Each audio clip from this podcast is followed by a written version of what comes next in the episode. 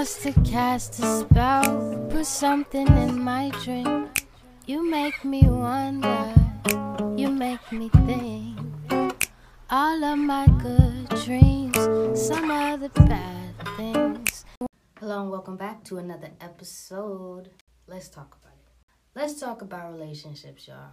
My first episode, I talked about toxic love, but now I'm at a point where I feel like quarantine with a mixture of curfews, long distance relationships are already a struggle as is. So, in this episode, I'll be inserting some clips from a friend of mine. Her name is Ra, and if you would like to contact her or follow her, I'll be putting her info in the show notes. I want to thank you for giving me the feedback and just talking with me on this episode. Again, thank you guys for listening. Presentation or this costume of a person in the beginning of a relationship in order to present themselves with all these good qualities. Because, of course, no one wants to show their negative traits in the beginning. But why do we have to perfect ourselves so much or create this image of perfection for a relationship that may be ideal, not reality? So, only reason why I'm saying this is this is an easy way to date nowadays. You meet someone locally, you go out to eat, you go on dates, you talk, you get to know each other, you can come over and Netflix and chill, you find out what they like to eat, find out, you know, their flaws. If you they stay the night, you know, maybe they snore. Maybe they leave makeup tissues around the sink. You never know. But this time this time around I want to talk about the image or the resume that people bring to the initial encounter. Meet somebody, or when you get to know someone, you feel them to a certain level where, hey, this is a person I see myself with. I want to challenge us to be authentic. In the beginning, challenge yourself to say, hey, these are reoccurring patterns in my life. If you can you can save yourself some time and them some time if we're just honest with people and upfront with people when we first meet them. It's a lot of stuff that's hidden um, or unsaid until later in the relationships where they have developed past um, all the flaws and they're like hey i didn't even know you didn't like that. Some people are not as introverted or not as bashful as me. Some may reach out or slide in the dms or you know just be that outgoing person. Say hey my name is so and so would you like to go on a date? Let me take you out. You know whether it was something that was in the past that they lie about in the future you know what i mean? Like they want to look whole you know what I mean? They want to look like I'm a decent human being. I'm respectable. I'm I'm somebody that's well deserving of love. You mm-hmm. know what I mm-hmm. mean?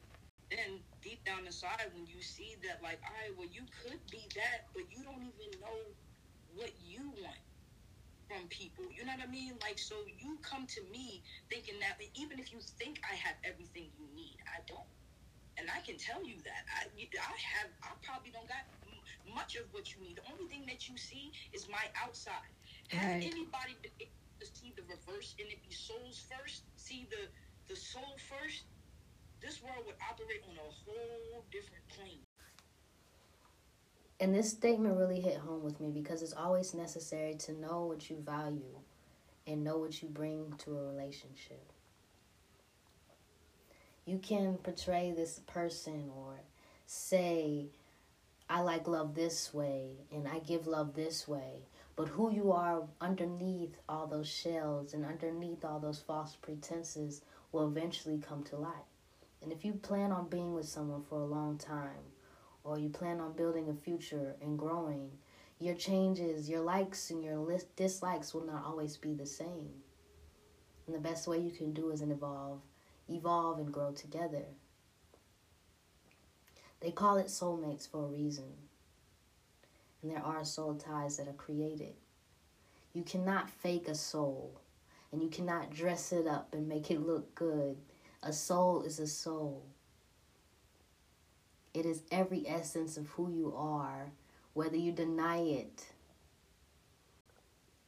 Only those who recognize you for who you are will be able to connect with you as your true self, the authentic you,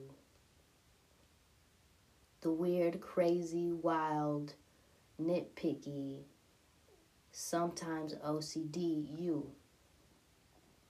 Don't be afraid, afraid to show your qualities, your traits, the things you don't like or dislike. Because again, who is made for you will be for you.